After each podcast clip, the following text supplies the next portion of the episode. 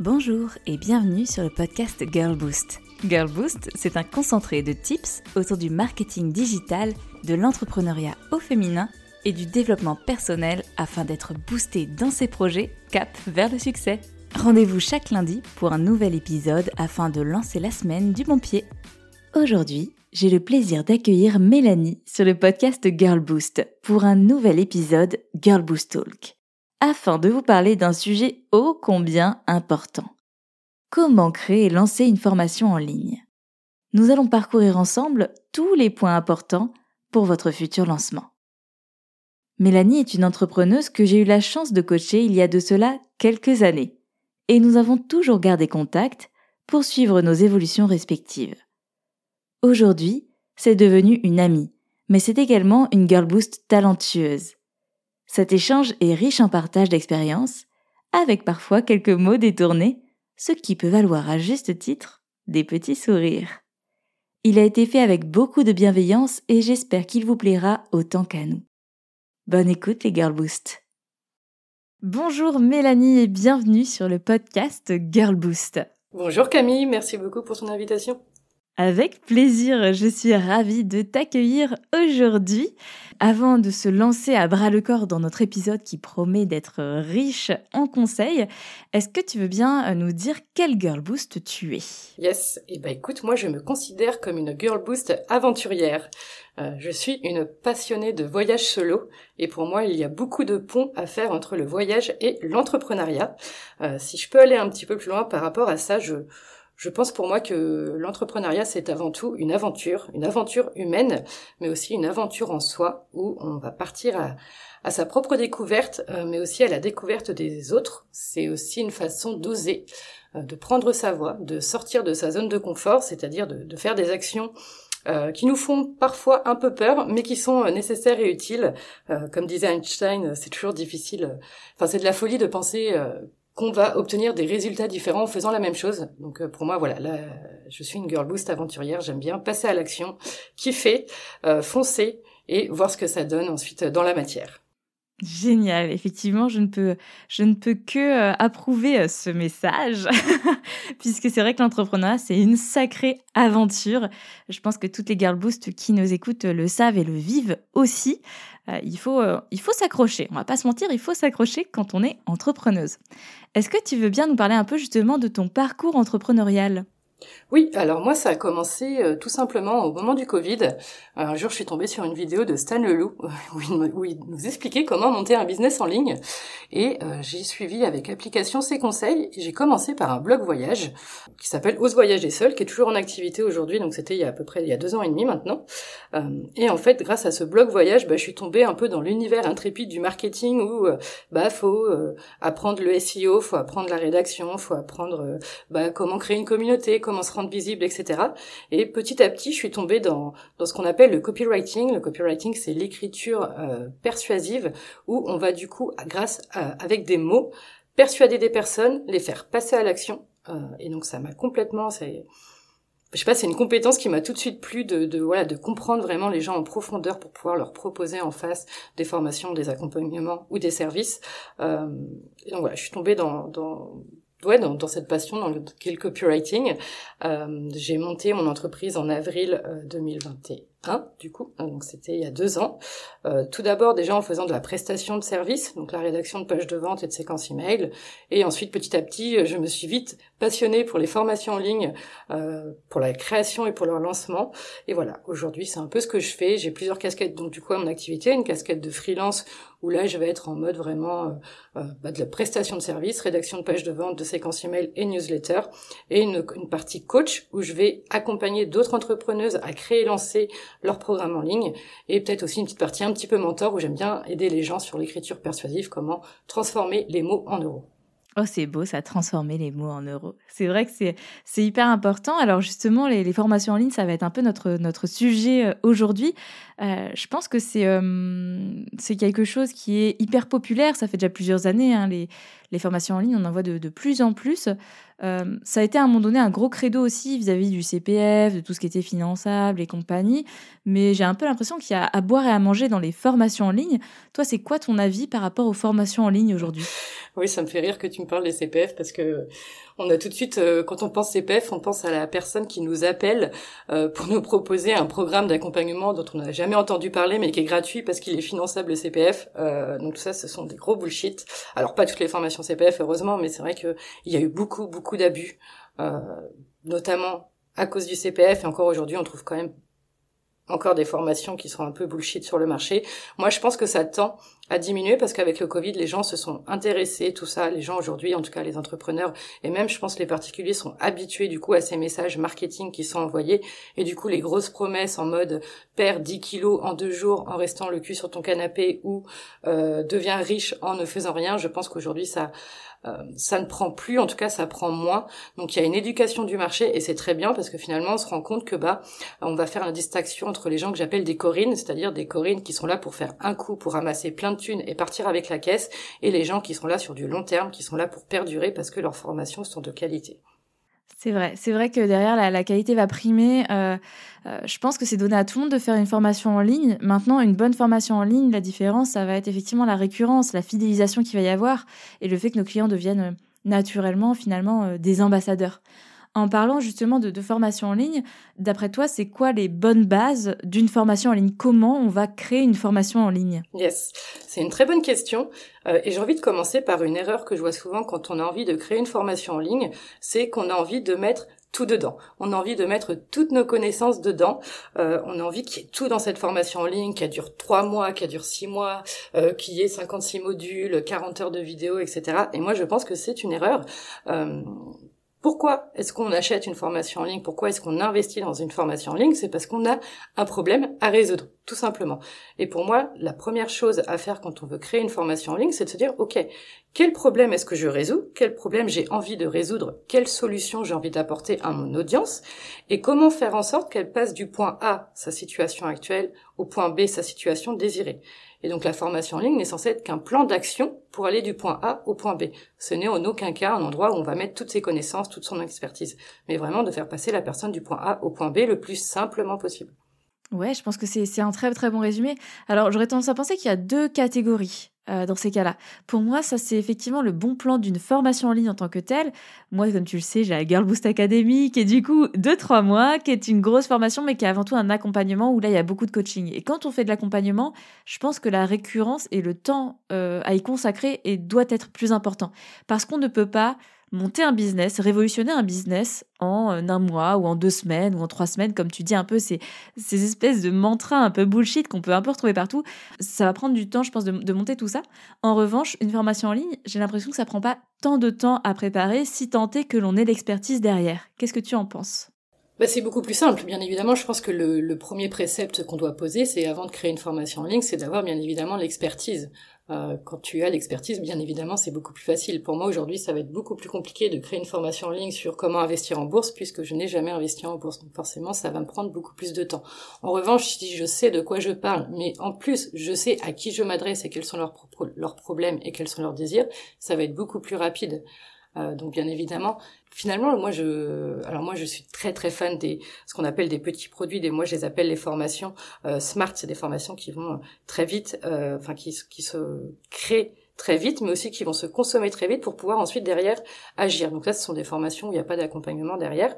Et donc effectivement, c'est des formations que je vais pouvoir créer assez facilement, parce que évidemment, j'ai l'expertise, je connais le plan d'action pour aller de A à Z, et donc du coup, j'ai plus qu'à mettre mes idées sur papier finalement.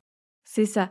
Et après, euh, une fois qu'on a, on a un peu euh, bâti le plan de formation en fonction de, son expertise, comme tu disais, en ayant bien cerné le besoin auquel on répond et à qui on s'adresse, une fois qu'on a ce plan de formation, comment ça se passe concrètement? Quelles sont les, bases, euh, les bases à avoir aussi, les éléments que l'on va pouvoir utiliser dans sa formation en ligne? Je sais que certaines formations en ligne, typiquement, sont entièrement audio. D'autres ont des vidéos, d'autres vont faire intervenir des e-books, des workbooks. J'ai l'impression qu'il y a beaucoup de choix en soi dans les outils. Est-ce qu'il y a un format spécifique ou est-ce qu'on peut vraiment s'amuser avec tout? Euh, Comment on compose un petit peu justement les, outils qui vont être propices à sa formation en ligne? Ouais, c'est une très très bonne question, le format et les outils qu'on va utiliser. Euh, moi, je fonctionne de manière très, minimaliste et très simpliste, euh, c'est-à-dire que je prends ce qui me fait plaisir et là où je m'amuse le plus. C'est-à-dire que si je prends mon exemple personnel, moi j'adore faire des mind maps. Pourquoi j'adore faire des mind maps? Parce que c'est très visuel, c'est que j'ai l'information essentielle en visuellement en un clic, je sais où je veux aller. Puisque c'est le genre de formation que j'aime consommer, c'est souvent le, les formations que je vais aimer créer. Euh, typiquement, moi, c'est très embêtant pour moi de faire des PowerPoint parce que euh, bah, c'est pas les formations que j'aime. Euh, que j'aime consommer tout simplement, que j'aime dans lesquelles j'aime investir. Donc finalement le format, moi ce que je conseille à nos éditeurs aujourd'hui, c'est que par rapport au format, c'est de voir qu'est-ce que vous, vous consommez déjà naturellement, qu'est-ce que vous aimez consommer quand vous achetez des formations en ligne, et forcément c'est le format que vous allez aimer reproduire. Ensuite, que ce soit de l'audio, de la vidéo ou des e-books, la seule question pour moi qu'il faut garder en tête, c'est est-ce que ça permet à la personne, à mon client en face, de passer à l'action, de progresser, d'obtenir le résultat souhaité? Très bien. Je pense qu'effectivement, c'est le plus important. Euh, on l'oublie souvent à notre client, mais c'est lui qui fait notre business, c'est à lui qu'on s'adresse. Et autant on sait le faire, je trouve, dans une page de vente où on a à peu près compris que notre client, il est quand même central, autant dans les produits et dans les offres, parfois on a tendance à s'éloigner un petit peu, peut-être aussi à se faire un peu plaisir, à faire un peu de décoration. Sauf que c'est pas ça qui va générer derrière le business. Euh, et, j'étais en train de me dire, je pense que euh, toutes celles et ceux qui ont essayé de faire de la formation en ligne euh, ont, dû, ont dû forcément rencontrer cet obstacle. Moi, je sais que quand je me suis lancée dans la formation en ligne, je me suis retrouvée face à plein d'outils différents possibles. Même au-delà de ceux dont on vient parler, eh bien, quand on veut faire par exemple de la formation en ligne avec des vidéos, pour héberger ces vidéos, il y a plein de plateformes différentes. Il y a Kajabi, il y a My Learning Box, il y a Teacheasy, enfin voilà, il y en a plein comment on fait pour s'y retrouver quand on a autant de, choses, d'informations, de, plateformes à disposition? Comment on sait vers quoi aller? Ça, c'est une très très bonne question parce que comme tu dis, des outils il y en a énormément. Je pense qu'il y a un outil pour un entrepreneur. Sincèrement, c'est c'est même de trop, tu vois. Enfin, je pense hein, qu'aujourd'hui il y a trop, il y a trop de choix et finalement, quand on se retrouve devant tous ces choix, eh ben on est bloqué parce qu'il y a trop de choix et on se dit mince, on a toujours cette peur un peu du FOMO, euh, la peur de perdre quelque chose si on choisit euh, l'option A plutôt que l'option B. Euh, moi, je pense que ça va être de voir par rapport non seulement à ses besoins. Enfin, on va partir de ses besoins. Qu'est-ce qu'on a besoin dans un hébergeur de formation? Est-ce qu'on a besoin qu'il héberge aussi la page de vente? Est-ce qu'on a besoin qu'il les emails euh, Est-ce qu'on a besoin de faire des tunnels, euh, des tunnels de vente très compliqués? Est-ce qu'on a besoin, euh, au contraire, que ce soit beaucoup plus simple, que ce soit plus fluide, plus naturel? Et là, ça va être le plus dur de trouver la, la, plateforme idéale qui nous convient. moi, personnellement, j'ai choisi Podia parce que ça me paraissait très simple. En fait, en quelques clics, je pouvais mettre en ligne ma page de vente et mettre les modules dessus, et c'est tout. mais il y a des modèles, par exemple, si je pense à Systemio, qui sont beaucoup plus complexes, qui peuvent intégrer en même temps le site web, faire des d'affiliation etc. Donc ça va être de se demander, ok, de quoi moi est-ce que j'ai besoin pour mettre en avant ma formation, pour que mes clients aussi s'y retrouvent, euh, de quoi est-ce que quels sont mes quoi quels sont mes besoins finalement par rapport à la plateforme d'hébergement? Ouais, c'est un bon exemple que tu as donné, effectivement. Je pense que lister ses besoins, c'est la clé. J'ai fait à peu près pareil. Moi, j'ai choisi. Euh, j'avais d'abord commencé par Kajabi en me disant, vas-y, je prends la Rolls-Royce, parce que c'est, pour ceux qui connaissent, en fait, euh, que ceux qui connaissent pas, c'est Kajabi, c'est un peu la, référence. Le référentiel, c'est sûrement le plus haut de gamme dans la formation en ligne parce qu'il a 36 000 options euh, pour faire de l'affiliation, pour faire du membership, pour faire à peu près tout et n'importe quoi. Par contre, c'est une solution qui est très chère. Et je me suis vite rendu compte que du coup, c'était beaucoup moins rentable pour moi, à mon échelle, euh, d'utiliser un outil aussi puissant parce que je le poussais pas au maximum. C'est un peu comme si on choisit un peu Excel, mais qu'on sait pas trop comment faire un vrai bon tableur Excel avec des options, avec euh, du croisé dynamique, etc. Euh, donc, je me suis très vite sentie moins légitime à l'utiliser. Et j'ai finalement choisi Teacheasy, Teach pourquoi? Parce que j'avais la possibilité de mettre en ligne des vidéos, de mettre des quiz, des tout doux, ce genre de choses, parce que pour moi, pour mes formés, pour mes coachés, c'est important aussi euh, d'avoir différents référentiels, d'avoir différentes actions à pouvoir mener sur la plateforme. Et aussi parce que je pouvais avoir les logs de connexion de mes coachés. Et euh, à l'époque, moi j'étais CPF et c'était une obligation de pouvoir justement récupérer les connexions de ces coachés. Et peu d'outils le faisaient. D'où le fait d'avoir Teach Aujourd'hui, je ne suis plus référencée CPF et euh, en toute honnêteté, je pense que je vais changer encore d'outil Et je pense que c'est important justement d'adapter ces outils au fur et à mesure. Moi, j'ai déjà changé deux fois. J'ai aucun mal à me dire que je vais encore changer une troisième fois parce qu'aujourd'hui, euh, mes formations, mes offres évoluent, euh, mon entreprise évolue et c'est important de faire peut-être évoluer aussi ces outils avec. Oui, exactement. En fait, il n'y a pas de stress. Enfin, il y a forcément un petit peu de stress au début quand on choisit euh, ces outils, ces plateformes d'hébergement, etc. Mais en effet, il y a toujours la possibilité de changer, c'est-à-dire qu'on n'est pas marié à vie avec euh, le même hébergeur. Euh, c'est la même chose pour pour les autorépondeurs. Aujourd'hui, quand vous envoyez des newsletters, vous avez pareil des milliards de possibilités d'outils. vous pouvez commencer avec une au début et ensuite changer en fonction de l'évolution de vos besoins tout simplement. Mais c'est vrai que c'est jamais facile parce qu'on va s'habituer à un outil, puis on va falloir rechanger d'outil, il va falloir se dire mince, faut que je me réapproprie les interfaces, euh, etc. Donc c'est vrai que ça demande toujours un peu de temps, c'est toujours un peu contraignant, mais il y a toujours cette possibilité de changer, bien évidemment, en fonction que son business évolue. C'est vrai, c'est bien dit ça, parce que tu l'as dit au tout départ, euh, dans l'entrepreneuriat, c'est quand même une sortie de zone de confort constante, hein, parce qu'on on va sortir de sa zone de confort. Et je pense qu'avoir cette flexibilité-là et la garder, c'est important et ne pas se sentir cantonné. C'est pareil quand on veut changer d'hébergeur pour un site web ou autre, eh bien, c'est possible. Ça demandera un peu de travail, ça demandera un peu de temps, c'est pas forcément agréable, on va pas se mentir, mais c'est possible. Et en fait, le champ des possibles, il reste hyper euh, disponible. Tout à l'heure, tu nous as parlé de quelque chose qui pour moi est fondamental quand on veut lancer une formation en ligne. Tu nous as parlé un peu du tunnel de vente. En fonction du tunnel de vente que l'on va avoir, on va choisir aussi son outil. Est-ce que tu veux bien nous parler des bases d'un bon tunnel de vente quand on lance une formation en ligne justement? C'est une très très bonne question. Euh, parce que je pense que pareil, les tunnels de vente, euh, il en existe autant que d'entrepreneurs. Le, le plus dur pour moi, ça va être de trouver son tunnel de vente, celui qui lui qui nous correspond, celui qui nous colle à la peau, celui pour lequel, eh ben c'est c'est simple, c'est fluide, c'est naturel, que ce soit dans notre communication ou jusqu'au moment où on va vendre. En fait, un tunnel de vente, qu'est-ce que c'est tout simplement? Un tunnel où la personne, en fait, au début, elle va vous découvrir, elle va s'abonner et elle va devenir cliente. C'est tout simplement ça finalement un tunnel de vente. Donc du coup, ça va être quelles, quelles actions va-t-on mettre en place pour se rendre visible Quelles actions va-t-on mettre en place pour créer une relation de confiance et engager notre communauté Et quelles actions on va mettre en place ensuite pour bah, vendre, proposer nos services, proposer notre programme, proposer notre formation en ligne. Donc finalement, un tunnel de vente, c'est tout simplement ça. C'est à partir du moment où une personne devient inconnue à lecteur, à abonné, à acheteur des, tunnels de vente, il en existe plein. Encore une fois, tout va dépendre de vous, de ce que vous aimez faire, de là où sont vos points forts qui sont naturels. Si je prends un exemple euh, plus concret pour que ce soit plus parlant et pour illustrer mon propos, moi je suis quelqu'un de très simpliste. Euh, vu que je voyage beaucoup, il faut que ce soit tout très minimaliste. Donc moi globalement, comment je fonctionne pour lancer une formation en ligne euh, J'ai une newsletter, j'envoie une séquence email de vente qui dirige vers une page de vente et c'est tout. Donc j'ai un tunnel de vente qui est très simple. Est-ce que tu peux nous expliquer ce, qu'est une séquence email? Parce que je pense que tout le monde ne sait pas forcément la différence entre une newsletter et une séquence email. Pour expliquer ça le plus simplement possible, une séquence email, elle a un objectif. Vous avez différentes séquences email. Vous avez une qui est très connue, c'est une séquence email de bienvenue. Donc c'est une séquence email qui est automatisée finalement. Par rapport à une newsletter que vous allez pouvoir écrire le matin à 6h30 pour l'envoyer à 7h. Euh, donc une séquence email, ça va être automatisé. Quand on parle d'une séquence email de vente, c'est-à-dire que c'est une séquence de 7 à 10 emails que vous allez écrire en amont de votre lancement, donc qui va du coup être automatisé, qui va partir euh, tous les jours ou tous les deux jours ou tous les trois jours, et qui a pour objectif de mettre en avant votre formation en ligne. Ok, très bien. Par rapport à une newsletter, on va dire classique, hebdomadaire, où vous allez peut-être partager vos actualités, partager un conseil, etc. Donc euh, la newsletter n'a pas toujours un objectif de vente derrière. Très bien. Donc toi, tu vas rédiger une newsletter pour annoncer ton produit. Les gens peuvent derrière s'inscrire à une séquence email et recevoir du coup des emails que tu auras préparés, automatisés pour vendre ta formation en ligne derrière. Et ça, ça va atterrir derrière vers une page de vente euh, dédiée à ton produit.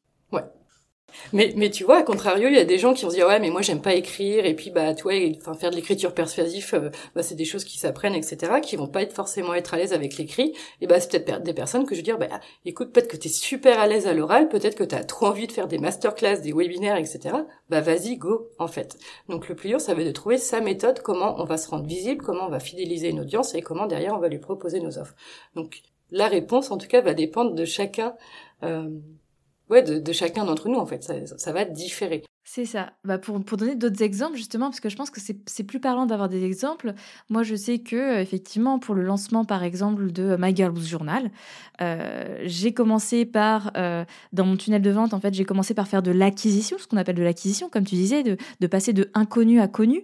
Donc, j'ai fait des campagnes de SMA. Le SMA, c'est du social media advertising, donc des campagnes de pub, littéralement, pour recruter des prospects froids et les transformer en prospects chauds. Ensuite, j'ai fait de la communication sur les réseaux sociaux, j'ai fait des lives euh, avec des partenaires sur différents sujets pour pouvoir vendre mon produit. Et derrière, bien sûr, bah, j'ai redirigé euh, vers la page produit euh, pour pouvoir vendre le carnet. Quand je fais de la formation ou des accompagnements, je vais souvent passer par une phase de webinar, masterclass où on peut s'inscrire gratuitement.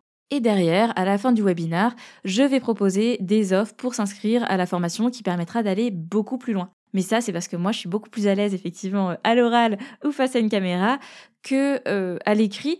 Et que personnellement, comme tu disais, je pense que c'est important de, consommer aussi, entre guillemets, des produits similaires. Moi, je sais qu'une séquence email trop longue, euh, ça me gave, littéralement. Je lis le premier email, je vais lire peut-être le deuxième, peut-être le troisième, et je vais rarement aller au-delà parce qu'à un moment donné, je me sens un petit peu euh, euh, étouffée. Mais ça, c'est mon cas à moi. Et c'est pour ça que du coup, je fais que des séquences email ultra courtes. Généralement, j'ai 3-4 emails je vais rarement au-delà parce que bah, c'est moins c'est moins ma cam. Mais toi qui es très doué avec l'écriture, je sais que tu joues beaucoup avec. Ouais, ouais, mais encore une fois, tu vois, on en vient à, qu'est-ce qu'on aime consommer. Moi, je suis persuadée que on va créer ce qu'on aime consommer, tu vois. Et donc c'est pour ça que c'est aussi hyper important de voir ce qui se passe non seulement dans notre thématique, dans notre marché, mais aussi pourquoi pas d'aller voir ce qui se passe dans un marché qui est complètement différent pour pouvoir s'inspirer de ce qui se fait autour de nous et se dire ah mais tiens ça c'est pas mal, euh, je vais pouvoir le faire, je, je, vais le mettre en place et puis je vais voir euh, ce que ça donne, est-ce que j'aime ça, est-ce que je ferais ça différemment, etc. Euh, donc oui c'est important de trouver sa manière, sa méthode Déjà pour pas pour pas s'épuiser parce que on voit beaucoup de personnes qui font des lancements et qui finissent sur les rotules et c'est pas l'objectif toi de faire une formation en ligne et finalement de de, de, de finir complètement cramé à la fin c'est pas non plus l'objectif et puis moi je trouve personnellement que bah pour moi, ce qui compte le plus, c'est est-ce qu'on prend du kiff, tu vois. Est-ce qu'on s'amuse, est-ce qu'on y va gaiement, est-ce qu'on est, on est content le matin de se lever en se disant ouais tiens je vais, ça y est aujourd'hui c'est mon premier jour de lancement, je vais voir ce que ça donne et tout. Est-ce qu'on a cette excitation, cette envie? Parce que finalement, ce qu'on va ressentir aussi à ce moment-là, à ce moment du lancement, c'est inconsciemment ce que notre audience va percevoir. Et si on est stressé, si on est fatigué, si on manque un petit peu de confiance en soi ou un peu de confiance dans sa formation en ligne, ça se perçoit, ça se ressent. Que si on prend du kiff, que si on, on a confiance en soi, on va prendre du plaisir à communiquer, peu importe la forme que ça prend, eh bien finalement ça se ressent. Les gens se disent ah oui bah tiens la personne a l'air de savoir ce qu'elle vend, de savoir ce que ça vaut sa formation. Eh bien je vais m'intéresser plus près et je vais peut-être aller voir finalement sa page de vente. C'est ça, c'est exactement ça. Je pense que c'est la base de, prendre, de s'amuser, de, comme tu dis, de kiffer. Euh, pour moi, ça vaut pas le coup. À partir du moment où on est mal, on se sent mal, on est stressé, on est dans une posture où vraiment euh, on est un peu galérien, euh, ça va se ressentir comme tu le dis. Et, pour moi, l'intérêt d'entreprendre, si on prend tous ces risques aussi, parce que c'est aussi parfois des risques d'entreprendre, hein, une instabilité, etc. C'est avant tout pour se faire plaisir, se faire kiffer et, créer le job de nos rêves. Et ça, faut pas le perdre de vue. J'étais en train de me dire aussi que pour moi, euh, typiquement, euh, le tunnel de vente, c'est une chose, mais il s'arrête pas à la vente. Pour moi, un tunnel de vente qui est efficace, il s'arrête après la vente, dans le sens où, euh, on le disait tout à l'heure, mais faire une formation en ligne, c'est quelque chose, mais faire une bonne formation en ligne, c'est différent. Et être pérenne sur le long terme, c'est différent. Et eh bien pour moi, c'est là où ça va se jouer, c'est-à-dire que pour moi, nos clients doivent devenir quelque part des ambassadeurs doivent devenir des personnes qui vont nous recommander, qui vont pouvoir parler d'informations, avec qui on va pouvoir faire aussi de l'affiliation. L'affiliation, c'est de pouvoir euh, rémunérer d'une manière ou d'une autre une personne qui va nous recommander, qui va nous aider à vendre. Et, pour moi, c'est ça qui fait un tunnel de vente pérenne. Est-ce que tu es d'accord avec cette approche? Je, je, suis entièrement d'accord avec ce que tu viens de dire. Euh, compléter ce que tu viens de dire, finalement, un tunnel de vente, ce n'est rien de plus que une relation continue qu'on a avec une personne. Et effectivement, donc on l'a passé euh, d'inconnu à connu, à abonné, euh, à client. Et ensuite, oui, l'objectif, c'est qu'il soit ambassadeur, c'est qu'il parle de notre offre, c'est qu'il parle des changements, des résultats qu'il a obtenus en suivant notre formation en ligne. Mais c'est vrai qu'il y a moi, je me rappelle encore de, mes premières ventes de mes formations en ligne. Je me rappelle encore comme si c'était hier, mais j'avais peur qu'on me demande des remboursements. Tu vois, tu dis mais mince, en fait, la personne elle a acheté, elle s'est rendue compte qu'elle a fait une grosse connerie ou que la formation n'est pas à la hauteur de ses espérances et tout. Et du coup, c'est hyper stressant. Donc au début, on fait toujours cette petite danse de la joie parce qu'on est content d'avoir fait une vente, euh, qu'il y ait quelqu'un en face qui nous ait fait confiance, qui a eu confiance dans le produit, qu'on est hyper content. Puis deux secondes seconde d'après, on se dit oh, ah mais merde, ça se trouve euh, dans, une heure, dans un jour, dans deux jours, il va nous demander un remboursement parce qu'il n'est pas satisfait. Il y a toujours cette petite appréhension quand on fait de la formation en ligne, effectivement. Et donc du coup, c'est une relation qu'on va construire sur le long terme.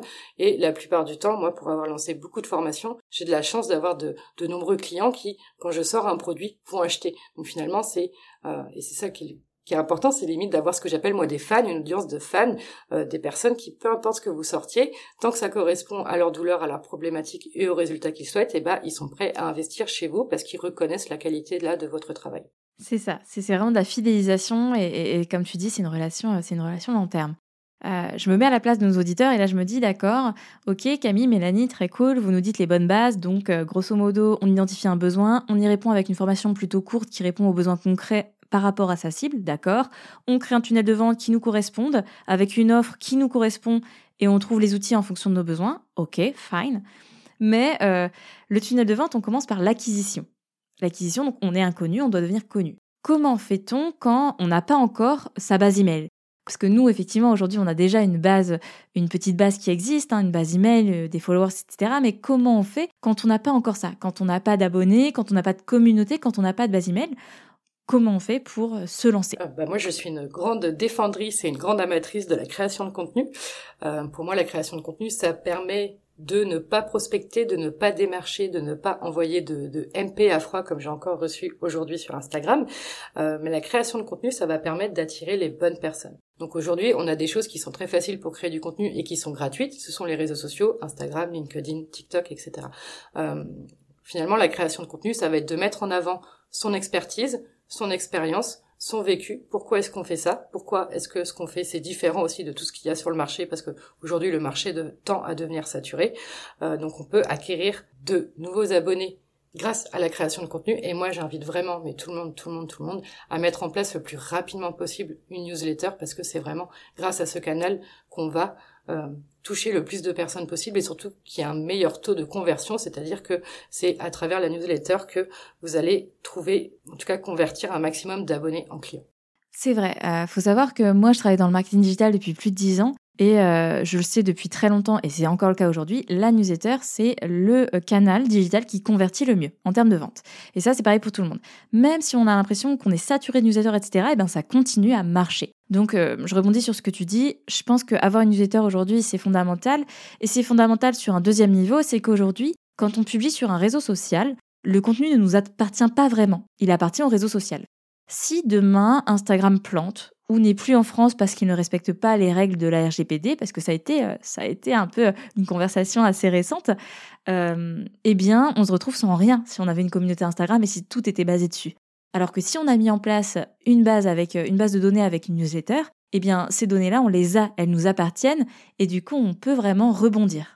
Pour moi, c'est un peu une protection et c'est un peu le, le jeu de pas mettre ses œufs dans le même panier. Tu vois ce que je veux dire? Ah ouais, moi je suis, je suis entièrement d'accord. Les réseaux sociaux, c'est très bien pour commencer, pour se faire la main, pour commencer à communiquer, pour oser prendre confiance en soi aussi, toi, de, de créer du contenu. Ça, ça demande une certaine sorte de sortie de sa zone de confort, comme on disait au début. Euh, mais encore une fois, quand on est sur les réseaux sociaux, on est plié à leurs lois, à leurs règles, à leurs algorithmes qu'on ne comprend jamais. Euh, c'est vrai qu'on on prend le risque de de tout quitter du jour au lendemain.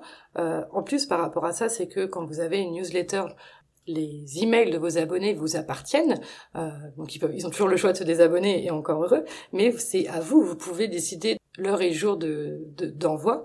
euh, mais aussi, moi je trouve que les newsletters sont beaucoup plus personnels. Aujourd'hui sur les réseaux sociaux, tout le monde montre sa belle vie, euh, montre que les bons côtés. Je trouve que dans la newsletter, on peut être un peu plus vulnérable, un peu plus montrer aussi bah, les moments où ça va pas, euh, ce qu'on n'a pas trop tendance à faire sur les réseaux sociaux, parce que sur les réseaux sociaux, tout le monde peut tomber sur nous, sur notre contenu, et on peut se faire beaucoup plus facilement lyncher que quelqu'un qui s'est juste abonné à notre newsletter. Je suis d'accord qu'aujourd'hui, en plus, euh, aujourd'hui plus que jamais, les gens recherchent de l'authenticité en soi. Donc ça va être vraiment important, euh, euh, comme tu dis, de, montrer aussi que tout n'est pas rose, parce que euh, c'est comme ça qu'on peut s'identifier au, fur et à mesure à une personne et qu'on peut aussi gagner leur confiance, parce qu'il y a aussi une relation de confiance qui doit s'établir entre soi-même et ses clients, ou ses futurs clients, ses prospects, etc. Aujourd'hui, je pense que c'est ça qui va vraiment aussi compter pour pérenniser le lien, pour créer un lien beaucoup plus profond. Ouais, aujourd'hui, c'est hyper important l'identification. C'est pour ça que c'est c'est dur hein, de se montrer vulnérable, de montrer aussi ses faiblesses, de montrer quand ça va pas, etc. Mais finalement, c'est ce qui va permettre aux autres personnes de se dire ah bah finalement cette personne, elle est comme moi. Elle a aussi ses moments de doute, elle a aussi ses moments où ça marche pas, elle a aussi ses moments où ça dérape, etc.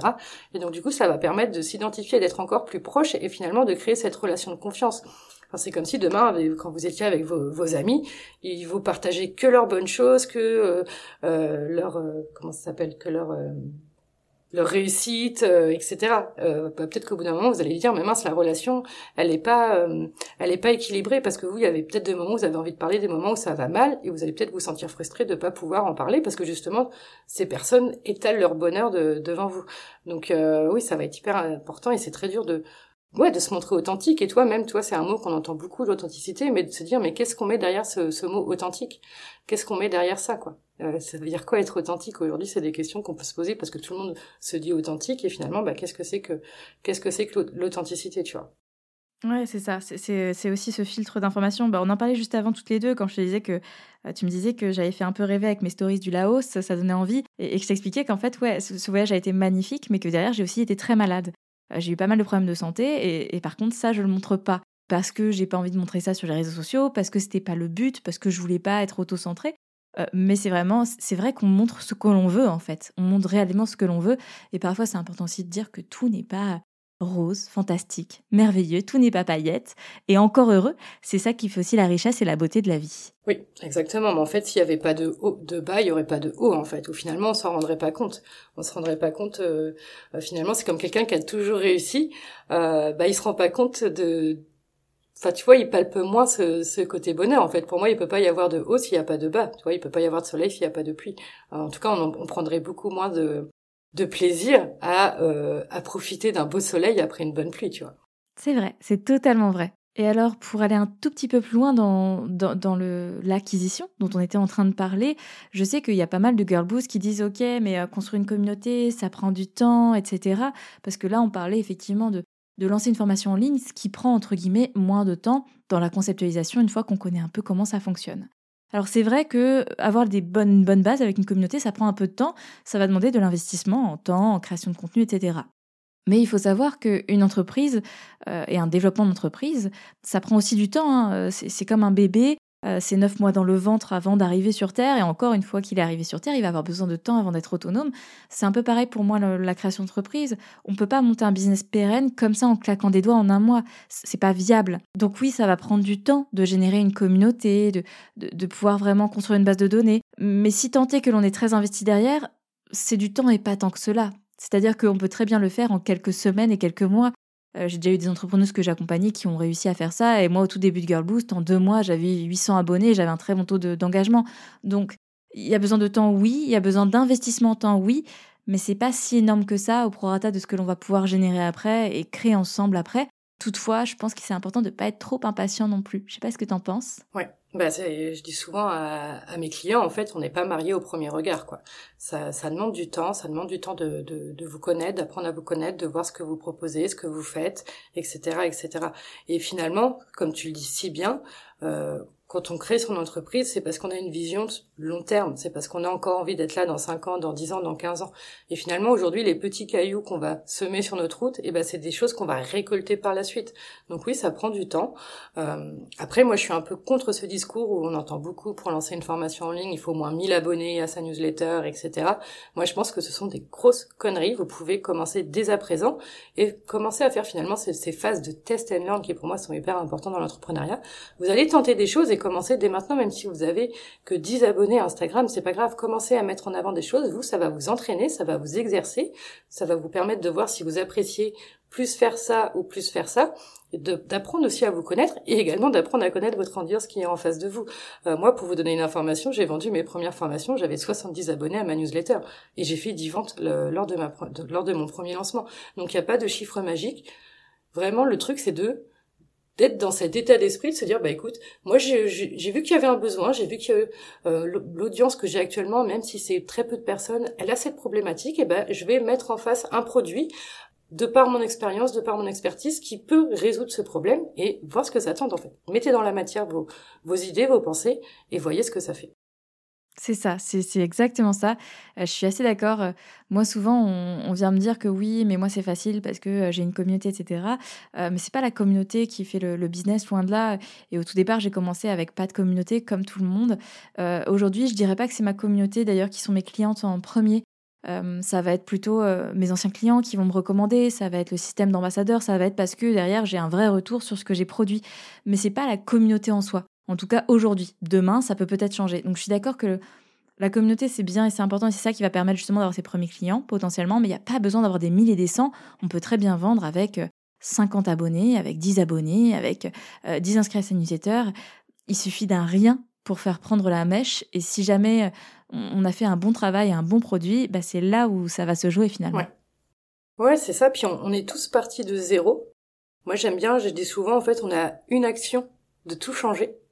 Oui, finalement, moi je trouve aussi il y a ce côté que j'entends souvent chez des copines entrepreneuses qui vont me dire ah bah oui j'ai investi chez telle personne parce que tu comprends elle a 16 000 abonnés ou elle a 20 000 abonnés etc euh, donc on a un biais qui s'appelle le biais de l'autorité où finalement on va avoir plus euh, confiance en quelqu'un qui a déjà des milliers d'abonnés. Euh, d'ailleurs, c'est prouvé aujourd'hui chez les jeunes. Euh, ils se disent que plus un influenceur a, d'abonnés, plus ce qu'il dit est vrai, alors que bah c'est pas forcément le cas. Euh, mais tout ça pour vous dire que si vous commencez à vous dire oui, j'investis chez un tel parce que il a tant d'abonnés, vous inconsciemment, qu'est-ce que vous dites dans votre état d'esprit? C'est que bah moi, je ne peux pas vendre, je ne peux pas proposer mes services, je ne peux pas proposer ma formation en ligne tant que je n'ai pas 10 000, 16 000, 20 000 abonnés. Et donc ça, c'est une erreur de penser comme ça. C'est vrai, c'est un vrai biais cognitif. Euh, comme tu le dis, je suis assez d'accord. Et, c'est important de revenir à l'essentiel. Hein. C'est pas la communauté qui fait tout, c'est ce qu'on va créer autour, c'est le lien que l'on va créer, c'est la qualité des produits que l'on va faire. Euh, c'est ça aussi euh, qui va compter. Donc finalement, si on n'avait qu'un seul conseil, c'est qu'il faut se lancer, il faut tester, il faut y aller. Est-ce que tu aurais un dernier conseil pour la route? Moi, c'est vraiment oser. Enfin, je pense, toi, s'il y a un truc que j'aimerais que qu'on parte là, qu'on se dise, ok, là j'ai envie, j'ai envie de passer à l'action parce que je pense que c'est ça pour moi le plus le plus dur à finalement à faire. Toi, c'est d'oser passer à l'action. Bah là, moi, je vous engage. Demandez-vous qu'est-ce que vous avez dans votre tout doux, peut-être que vous repoussez depuis quelque temps parce que vous avez un peu peur, et que là que vous vous engagez avec nous à faire, à dire bon, ok, vas-y, là c'est bon, je prends cinq minutes, je le fais, je le mets dans la matière et je vois ce que ça donne. Ouais, je pense que c'est un très bon conseil. Euh, je dis toujours à mes coachés, euh, qui ne tente rien n'a rien. Euh, il suffit d'oser parce que au pire, bah, on se prend un mur, ok. Donc finalement, le résultat est de zéro par rapport à zéro. Mais si ça marche, on est en train de tout gagner, on est en train de faire une croissance de dingue. Donc on a vraiment littéralement rien à perdre à oser. Je pense que c'est le meilleur conseil que l'on puisse vous donner. Merci beaucoup Mélanie pour ton intervention aujourd'hui sur euh, Girl Boost. Merci pour tes conseils. On peut te retrouver du coup sur ton blog on peut aussi te retrouver derrière sur les réseaux sociaux, notamment sur Instagram. Et puis tu as une newsletter de mémoire qui est relativement active, euh, où tu vas donner pas mal de conseils autour de l'écriture, du copywriting, mais aussi des lancements et des formations. Exactement, c'est tout ça. Donc euh, l'Instagram c'est elle, c'est O 2 M A I L E. Euh, le site web c'est le, le, même comelle.com et euh, puis bah dessus vous trouverez facilement comment vous inscrire à, à, votre newsletter et je voudrais juste rajouter Camille si tu me le permets parce que je suis trop contente et trop ravie. j'ai justement un podcast qui parle de création et de lancement de programmes en ligne, ça s'appelle Les coulisses d'un lancement et où j'ai le plaisir d'interviewer des infopreneurs et des experts à ce sujet. Génial. Eh bien, écoute, foncez écouter euh, le podcast de Mélanie. Foncez vous abonner à sa newsletter qui est pleine d'inspiration. Euh, et du coup, on vous souhaite une très belle semaine et je vous dis à lundi prochain pour un nouvel épisode.